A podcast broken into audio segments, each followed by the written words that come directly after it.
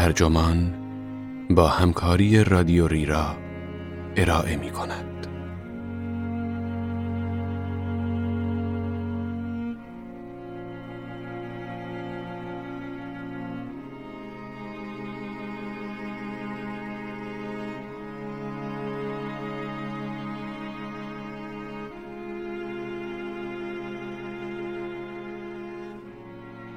وقتی آدما میمیرن کجا میرن؟ عنوان یادداشتی است به قلم پراگیا آگاروال که در جولای 2021 در ایان منتشر شده و ترجمان آن را در زمستان 1400 با ترجمه عرفان قادری منتشر کرده است. من رفیع پوستی هستم.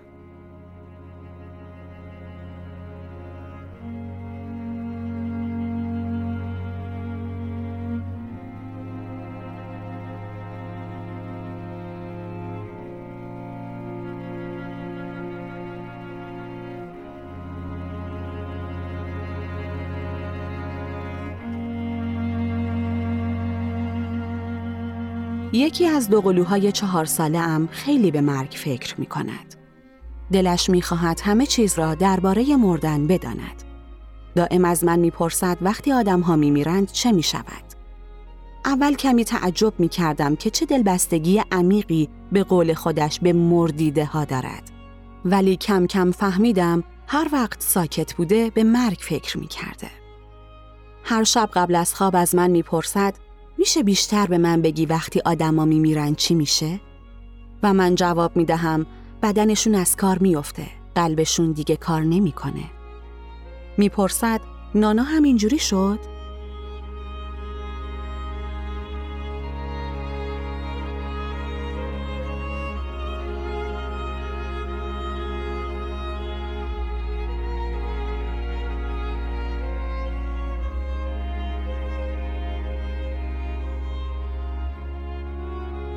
نانا پدرم و پدر بزرگ بچه ها نوامبر سال گذشته درگذشت. دو قلوها فقط یک بار سال 2019 وقتی برای دیدن خانواده به هند رفته بودیم او را دیده بودند قبل از تولد سه سالگیشان. البته همیشه سعی می کردیم در FaceTime با هم حرف بزنیم. قرار بود اوایل پارسال هم سر بزنیم که کرونا آمد و نشد. پدرم کم کم مریضتر و افتاده تر شد و تنهایی و انزوای قرنطینه و خدمات بهداشتی و درمانی ضعیف این مدت او را از پا انداخت. کودکان پیشتبستانی فقط با مشاهده غم و غصه والدین مرگ را درک می کنند. این قضیه در مورد فرزندان من هم صادق است. برای فوت پدرم رفتم هند و بعد از مراسم یک هفته ماندم و اندوهم را از بچه هایم پنهان نکردم. هم می‌خواهم بدانند پدر بزرگشان درگذشته است و هم می‌خواهم دست کم از لابلای خاطراتم او را بشناسند. همینطور می‌خواهم نشان دهم صحبت از مرگ که دوشا دوش زندگی است غیر طبیعی نیست. به خصوص که این روزها کل جهان درگیر بحران همهگیری بی سابقه است و فرزندانم بیشتر از قبل می‌بینند من و همسرم راجع به مرگ حرف می‌زنیم. من عمیقا به این موضوع واقفم که بزرگترها تمایل ندارند پیش بچه ها از مرگ صحبت کنند. حتی اجتناب هم می کنند و معمولا نمی‌گذارند کودکان وارد این گفتگوها شوند. می ترسند مبادا ناراحت یا وحشت زده شوند یا اصلا مفهوم مرگ را نفهمند. پژوهشی در سال 2014 انجام شد که مبنای آن مصاحبه با والدین و معلمان کودکان 3 تا 6 سال ایالتهای غربی آمریکا بود. نتیجه تحقیق نشان داد برخی والدین امروزی معتقدند کودکان برای فهم مرگ بلوغ عاطفی لازم را ندارند. مؤسسه خیریه وینستون ویش بریتانیا تخمین می‌زند هر 22 دقیقه کودکی در بریتانیا یکی از والدینش را از دست می دهد. یعنی تقریباً 24 هزار کودک در سال. بر اساس اطلاعات این مؤسسه هنوز مشاهده می شود خانواده ها آشکارا رغبتی به گفتگو با فرزندانشان درباره مرگ ندارند و نمی‌دانند کودکان مرگ را چگونه تجزیه و تحلیل می کنند. والدین عوض آنکه به فرزندان خود بقبولانند مرگ جزئی طبیعی از زندگی است، آنها را از این واقعیت دور نگه می دارند. از آنجا که تحقیقات نشان می دهد بهترین روش برای توضیح مرگ به کودکان زیر 6 سال توسل به فرایندهای زیستی بدن است، تلاش می کنم مطالب را به صورت علمی و عملی شرح دهم و از واقعیات دور نشوم.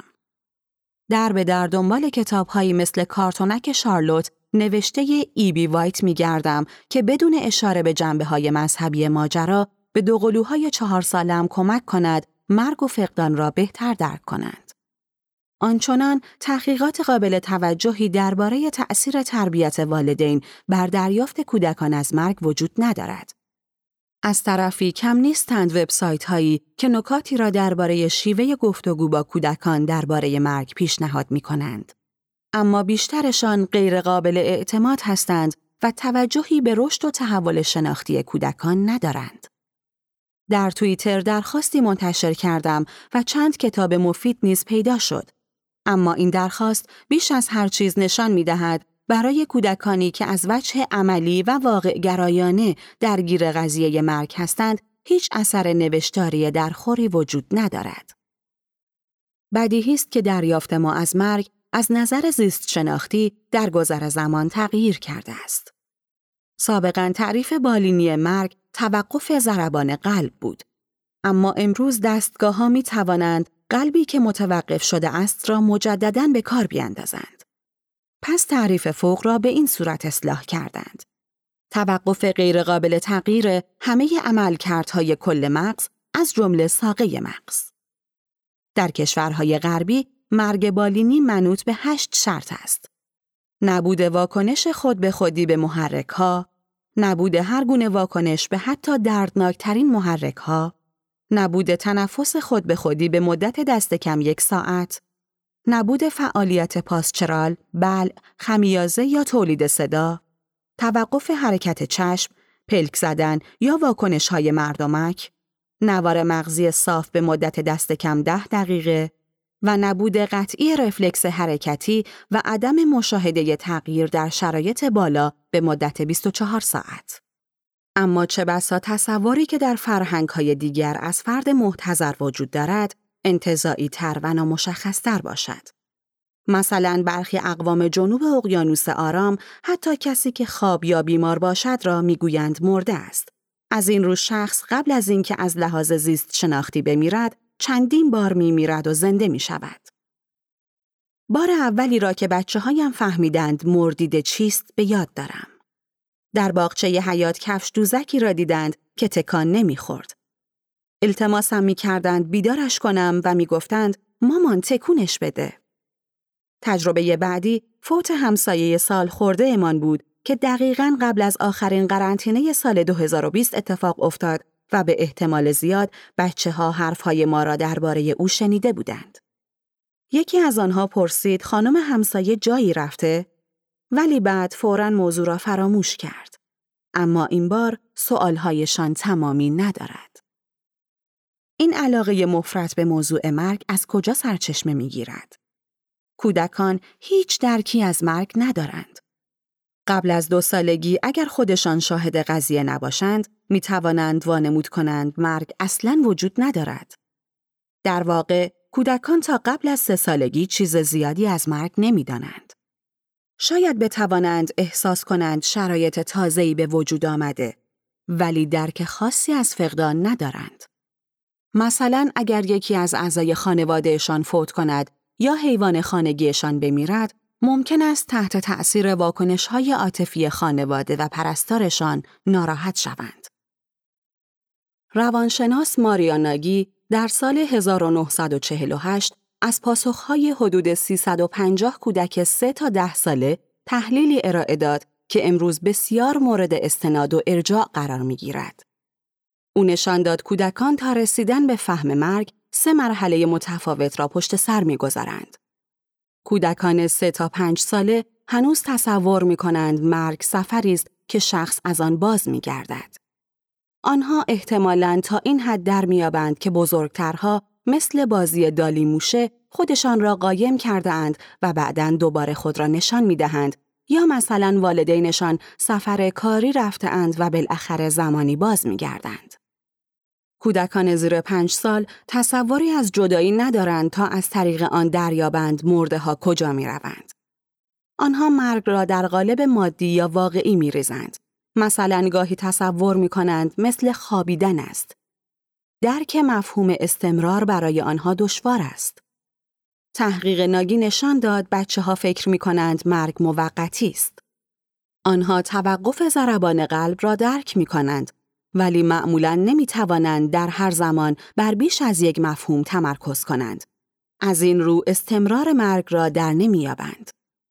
کودکان سعی می کنند استمرار را با دلایلی مثل بهشت خیلی دور است یا در تابوت آنقدر محکم است که مرده نمی تواند برگردد توجیه کنند.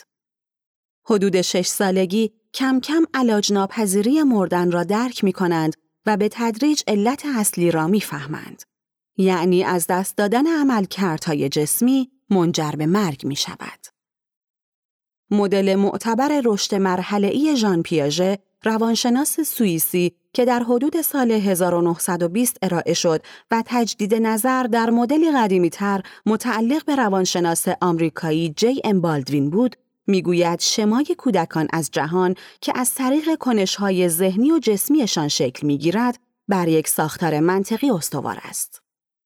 وقتی به تدریج شناخت کودکان بیشتر و دیدگاه های خودمرکز بینشان نسبت به جهان بازتر می شود و دیدگاه های دیگر و مفهوم سازی های بیشتری را در بر می گیرد، این طرحهای کلی روزآمد می شوند. کودکان در حدود 6 یا 7 سالگی وارد مرحله می شوند که پیاژه مرحله عملیات عینی می نامد.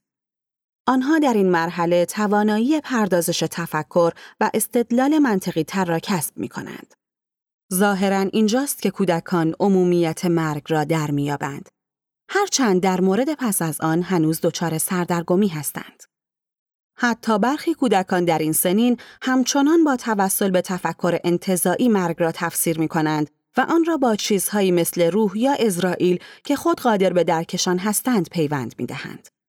اما در حدود دوازده سالگی که وارد مرحله عملیات سوری می شوند، توانایی گسترده ترشان در استدلال علمی آنها را قادر می سازد مفاهیم نمادینتر و انتظاعی تر مرگ را دریابند و حتی نگرشی نظری درباره تصور مرگ کسب کنند.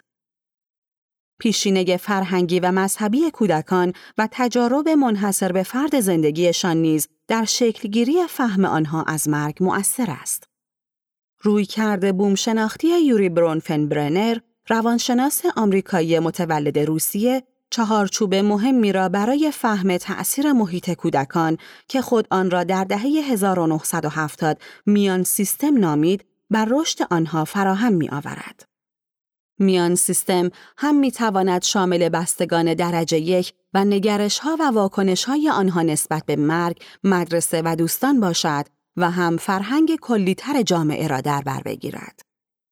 پژوهشگران در سال 2019 دریافتند کودکان هندی زیر پنج سال علاج ناپذیری و عمومیت مرگ را بهتر و دقیقتر از توقف کامل عملکرد بدن هنگام مرگ در میابند. سال 2014 میان 188 کودک از وایت بریتیش ها و کودکان مسلمان بریتانیایی ساکن لندن و همچنین مسلمانان پاکستانی ساکن مناطق روستایی پاکستان پژوهشی انجام شد و نتایج آن در مجله British Journal of Developmental Psychology به چاپ رسید. این تحقیق نشان می‌داد زندگی در مناطق روستایی هم ممکن است بر تصور یا تجسم مرگ مؤثر باشد. کودکان مسلمان پاکستانی در مقایسه با هر دو گروه کودکان بریتانیایی علاج ناپذیری مرگ را در سنین پایینتری درک می کردند. مواجهه با مرگ، جنگ و درگیری نیز ممکن است اثرگذار باشد. رابی کیس، روانشناس نوپیاژه‌ای کانادایی در دهه 1990 نظریه ساختارهای مفهومی خاص را ارائه کرد که مکمل نظریه پیاژه بود و می گفت کودکان بین مراحل و استراتژی های مختلف رشد آنقدر رفت و برگشت می کنند تا روی کردی یک پارچه تر به حل مسئله بیابند. توانایی شناختی ضرورتا مانعی سر راه فهم تفاوت مرگ با خواب یا علاج ناپذیری آن نیست ولو اینکه گاه زبانی که برای صحبت درباره مرگ استفاده می شود خود یک مانع باشد. بزرگترها معمولا وقتی با کودکان درباره مرگ عزیزان صحبت می کنند با جمله هایی مثل دیگه راحت شد یا جاش اون دنیا خوبه قضیه را ماستمالی می کنند که البته ممکن است از منظر رشد شناختی دشواری هایی برای کودک ایجاد کند. چرا که کودک از یک سو درگیر فهم زیست شناختی مرگ است و از سوی دیگر تلاش می کند احساسات منفیش را در مورد اینکه چرا شخص اصلا آنها را ترک کرده کم کند. کودکان تصور می کنند مرگ شخص تقصیر آنها بوده است. بی درد سرترین راه برای من این بود که به فرزندانم بگویم بله پدر بزرگتان مرده است و دیگر هم بر نمی گردد. هیچ آدمی وقتی بمیرد دیگر بر نمی گردد. ولی خودم هنوز در موقعیتی نیستم که بتوانم از رفتن پدرم برای همیشه صحبت کنم. ظاهرا فرزندانم الان درگیر مفهوم استمرار مرگ هستند. چیزی که من هم به واسطه گفتگو با آنها باید به خودم یادآوری کنم. پدرم قرار نیست برگردد. گاه می توانم چشمانم را ببندم و او را در خانهش در هند تصور کنم و از یاد ببرم که او دیگر آنجا نیست. هزاران هزار مایل دوری ما به این معنی است که من از 20 سال پیش که به انگلستان آمدم از وجود او محروم بودم. حالا دارم سعی می کنم بفهمم من که همیشه ازادار این جدایی بوده ام چطور باید برای مرگ او ازاداری کنم. من فکر می کنم چرخه اندوه در بزرگسالان تا اندازه شبیه کودکان باشد. مرحله اول قصه و اندوه حس گناه است. دقیقا مثل کودکان که گرفتار نگرش خودمرکزگرا هستند و تصور می کنند هر اتفاق بدی می افتد لزوما تقصیر آنهاست. من هم خودم را ملامت می کنم که ای کاش با پدرم بیشتر تماس گرفته بودم. ای کاش بیشتر می رفتم هند. ای کاش از او پرستاری می کردم. ما همینطور این راه عذاب آور را ادامه می دهیم، خودمان را بازخواست می کنیم، به خودمان پرخاش می کنیم و سعی می کنیم حس درماندگیمان را کنترل کنیم. کودکان هم همین کار را می کنند، ولی نه فقط برای اینکه کنترل خود را مجددا به دست بیاورند، بلکه چون تا شش یا هفت سالگی چرخه ارجاعشان بسیار محدود است. آنها جهان را فقط از منظر خود می بینند و هنوز توان فهم این را ندارند که ممکن است افراد مختلف چیزها را به طرز متفاوتی ببینند. تابستان پارسال که با فرزندانم چرخه زندگی پروانه ها و قورباغه ها را بررسی می کردیم و در مورد اینکه وقتی حشره ای می میرد یکی دیگر از تخم بیرون می آید حرف می زدیم، آنها با خونسردی تمام فکر می کردند این چرخه فقط در طبیعت است و برای ما رخ نمی دهد. کودکان جنبه زیست شناختی و حتی گریزناپذیری مرگ را راحت تر درک می کنند. مثلا اینکه وقتی آدمها پیر می شوند می میرند یا وقتی کسی زخمی می شود و خون زیادی از دست می دهد ممکن است بمیرد یا اگر کسی نفس تنگی بگیرد و نتواند نفس بکشد احتمال دارد بمیرد. اما لایه فراطبیعی مرگ همچنان برای آنها لاینحل است. هنگام عبور از مقابل کلیسا یکی از بچه های چهار ساله‌ام قبرستانی می بیند و های فراوانی از اوضاع و احوال های زیر سنگ قبرها می پرسد. صبح روز بعد می آید بالای سرم و می پرسد آیا می شود برویم همه آنهایی که در قبر هستند را نجات بدهیم؟ ایده آزاد کردن مردگان را می توان به نحوی با اعتقاد مذهبی سفر روح به ساحتی دیگر به دور از چرخه زندگی و مرگ همراستا دانست. یک شب ناگهان یکی از دو قلوها می‌گوید میشه نانا رو برگردونیم اینجا؟ حتی اگه شده همینطور کف زمین دراز بکشه. و اینکه وقتی آدما میمیرن کجا میرن؟ نمی‌دانم از کجا به این نتیجه رسیده کسی که مرده باید روی زمین خوابانده شود. مراسم تشییع جنازه هندوها یادم می آید که مرده را روی زمین می خوابانند، انگشتان پاهایش را می بندند و او را به جنوب که طرف یما یا خدای مرگست می گردانند. بچه ها در این مراسم پدرم حضور نداشتند. خودم هم نبودم. به خاطر محدودیت های کرونا مراسم مرد سوزان او باید خیلی سریع در عرض چند ساعت بعد از فوتش و با همراهی تعدادی از اقوام نزدیک انجام می شد. نه ذکری برایش خواندند، نه مراسم مرد سوزان را لبرود گنگ برگزار کردند. مجبور شده بودند او را با عجله در مرد سوزخانه الکتریکی بسوزانند و من هرگز جسد او را ندیدم. این اتفاقات به نظر غیر واقعی و حتی وهمامیز می آید. وقتی خودم شاهد آن نبودم، آیا اصلا اتفاق افتاده؟ من هم مثل فرزندانم نمی‌دانم وقتی آدم ها می میرند کجا می روند. آیا واقعا در هوا ناپدید می شوند؟ یک لحظه قبل زنده اند و نفس می کشند، فریاد می‌زنند، خشمگین می شوند، می خندند، معیوس، مقرور، خوشحال یا ناراحت می شوند و بعد لحظه دیگر در یک چشم به هم زدن نیست و نابود می شوند. چگونه اینطور می شود؟ سردر نمی آورم.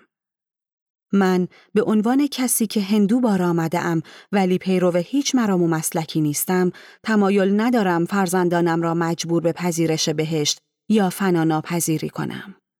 اما بر اساس نظریه مدیریت وحشت که جف گرینبرگ، شلدون سالمن و تام پزیچنسکی در سال 1986 ارائه کردند، رسومی که منجر به فناناپذیری نمادین شود می تواند به افراد خصوصا کودکان کمک کند با موضوع مرگ کنار بیایند. این نظریه که معخوز از کتاب انکار مرگ برنده جایزه پولیتزر و اثر ارنست بکر انسانشناس آمریکایی است می‌گوید اعتقادات فرهنگی و واقعیت گریزی می تواند وحشت و استراب کودکان از مرگ و فناپذیری را کاهش دهد. ویرجینیا اسلوتر روانشناس استرالیایی مدل مفاهیم فرعی یا خورد مفاهیم را پیشنهاد کرده که از طریق آن کودکان با استفاده از لایه های مختلف فرایندهای زیستی و معنویت به فهمی از مرگ می رسند. در برخی فرهنگ ها مرگ جزء لازم زندگی است. کلی سوئزی، انسانشناس فرهنگی اهل آمریکا، در سخنرانی سال 2013 خود در تد با عنوان حیاتی که با مرگ پایان نمییابد درباره مردم تاناتوراجا در شرق اندونزی سخن می‌گوید که از شخص مرده مثل کسی که مریض یا خواب باشد حرف می‌زنند.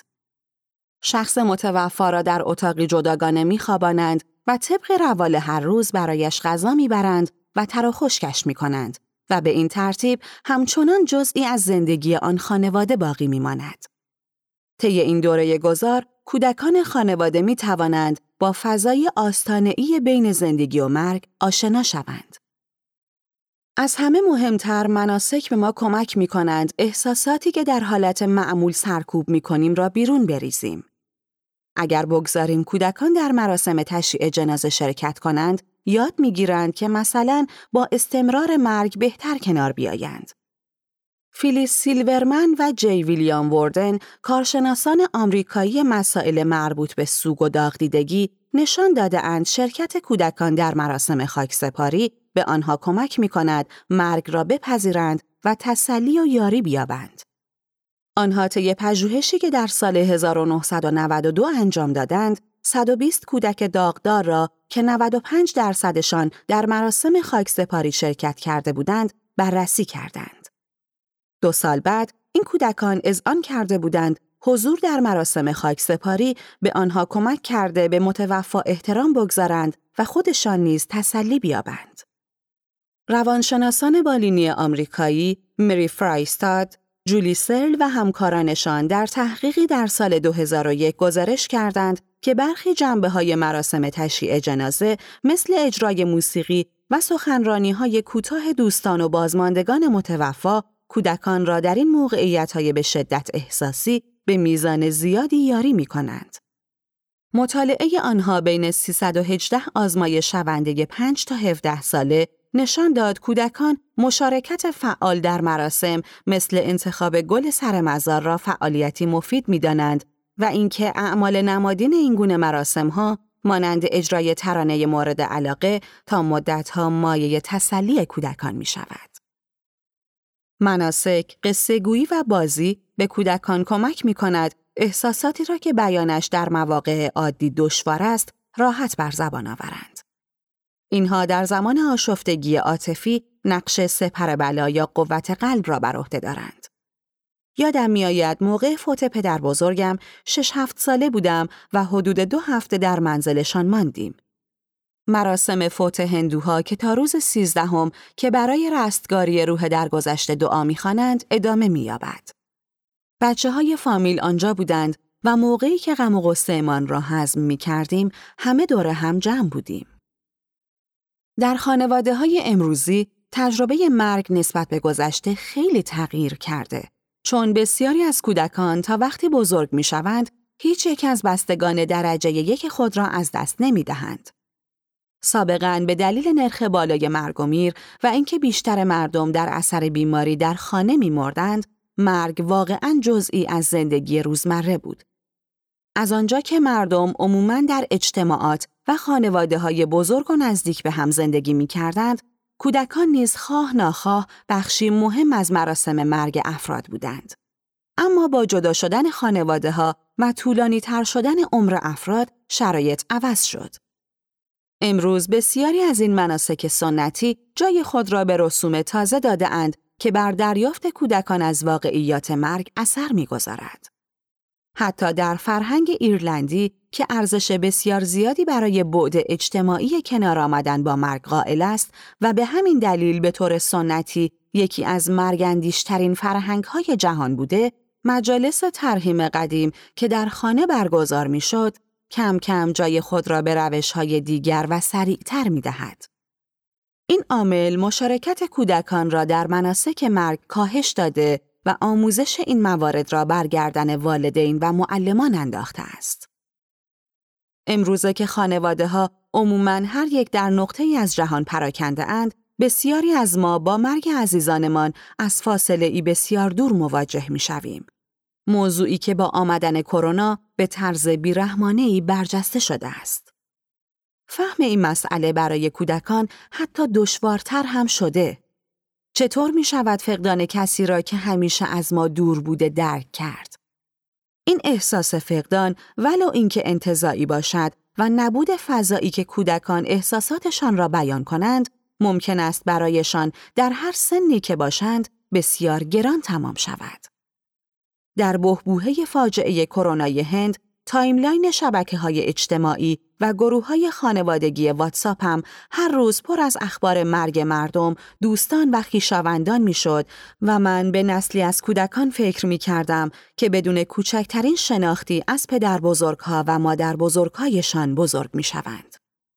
حالا باید همه آوارگان با بچه هایشان درباره مرگ عزیزانی صحبت کنند که چندین هزار مایل فاصله دارند. همان پدر ها و مادر ها، اموها و امه هایی که کودکان تنها و تنها در زوم یا فیستایم و در چارگوش های کوچک دیجیتالی ملاقاتشان کردند. کودکان معمولا تنها وقتی مفهوم استمرار مرگ را در میابند که دلتنگ فرد از دست رفته می شوند.